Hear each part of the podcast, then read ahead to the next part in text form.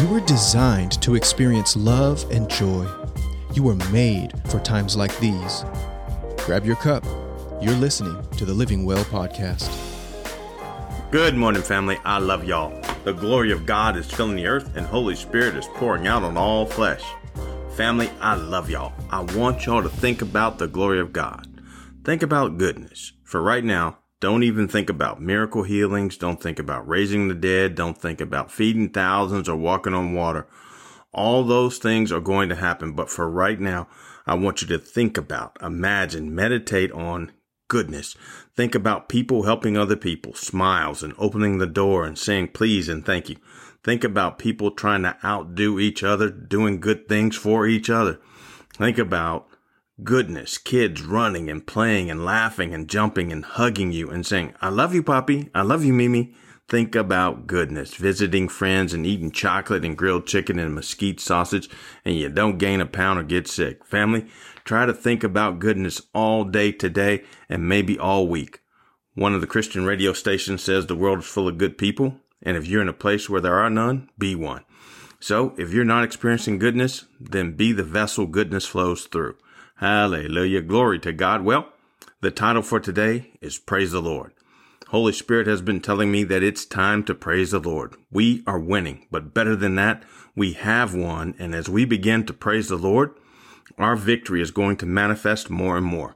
We have won. Like I said yesterday, the enemy tried desperately hard to steal, kill, and destroy us in 2020, 2021, and 2022. Even now, I have told y'all to get Psalm 91 in your heart using the process, and that is in preparation for another attack by the enemy. He's going to do things to get us afraid. Some things are going to be revealed soon that may cause you to want to get afraid, but don't. Use the process. Plant Isaiah 54 17 in your heart. All right, family. Our scripture for today is Psalm 150, the whole psalm in the Passion Translation. Get your cups out and let's take a drink from the living well. Hallelujah. Praise the Lord. Praise God in his holy sanctuary. Praise him in his stronghold in the sky. Praise him for his mighty miracles. Praise him for his magnificent greatness. Praise him with trumpets blasting. Praise him with the piano and guitar. Praise him with the drums and dancing. Praise him with loud clashing of cymbals. Praise him with the high, high sounding cymbals. Let everyone everywhere join in the crescendo of ecstatic praise to Yahweh. Hallelujah. Praise the Lord. Woo-wee. I love the word of God. I love that passion translation though. Hallelujah. Praise the Lord, family. I realize some of you may be facing some extremely difficult challenges.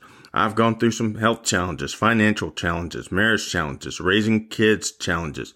I know that when I was facing those challenges, it was hard to focus on anything other than the challenge unless I was facing two or three at the same time. And then it was nearly impossible to think about praising God. I was thinking about God, but I was thinking about why God was letting me suffer, why God was not helping me, why God was so far from me. Come on, somebody. Then some Pollyanna Christian brother would come along and say, Praise the Lord, brother. God is good. And he would want me to say, all the time. And I would usually fake say it. Well, I'm your Pollyanna Christian today. Praise the Lord. Don't just fake praise him. Read Psalm 150. David is like, Praise him with music and instruments and dancing and shouting. Praise him for his mighty miracles. Pause. If you need a mighty miracle, then praise is the way to guide the miracle in. I know for a fact that my whining, crying, complaining, griping, and moaning has never, ever, never, never gotten me a mighty miracle. Never. Six inches. But Bob, six inches. Praise the Lord for his mighty miracles. God, you did it once, you can do it again. The enemy can't stop you from doing a miracle for me. Father, Daddy, Daddy, you love me. I know you love me. And nothing and no one can stop you from doing a miracle for me. Daddy, Father, God of all creation. Hallelujah. Family, we will face hard times, but Jesus told us to be of good cheer because he has already jacked the world system up. Robert, translate that in South Side of Chicago language if you like. Praise the Lord. Every obstacle and hindrance and attack of the enemy is a great opportunity for God to do a mighty miracle.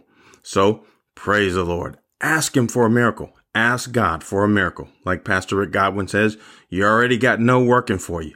James said, you have not because you ask not.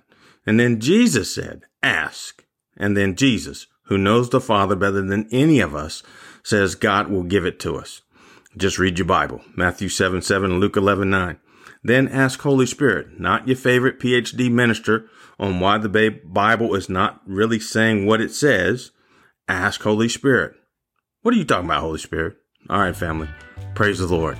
Think about goodness, be the goodness if it's lacking, and ask God for a miracle. By the way, our salvation is the greatest miracle. I love y'all, and God loves y'all.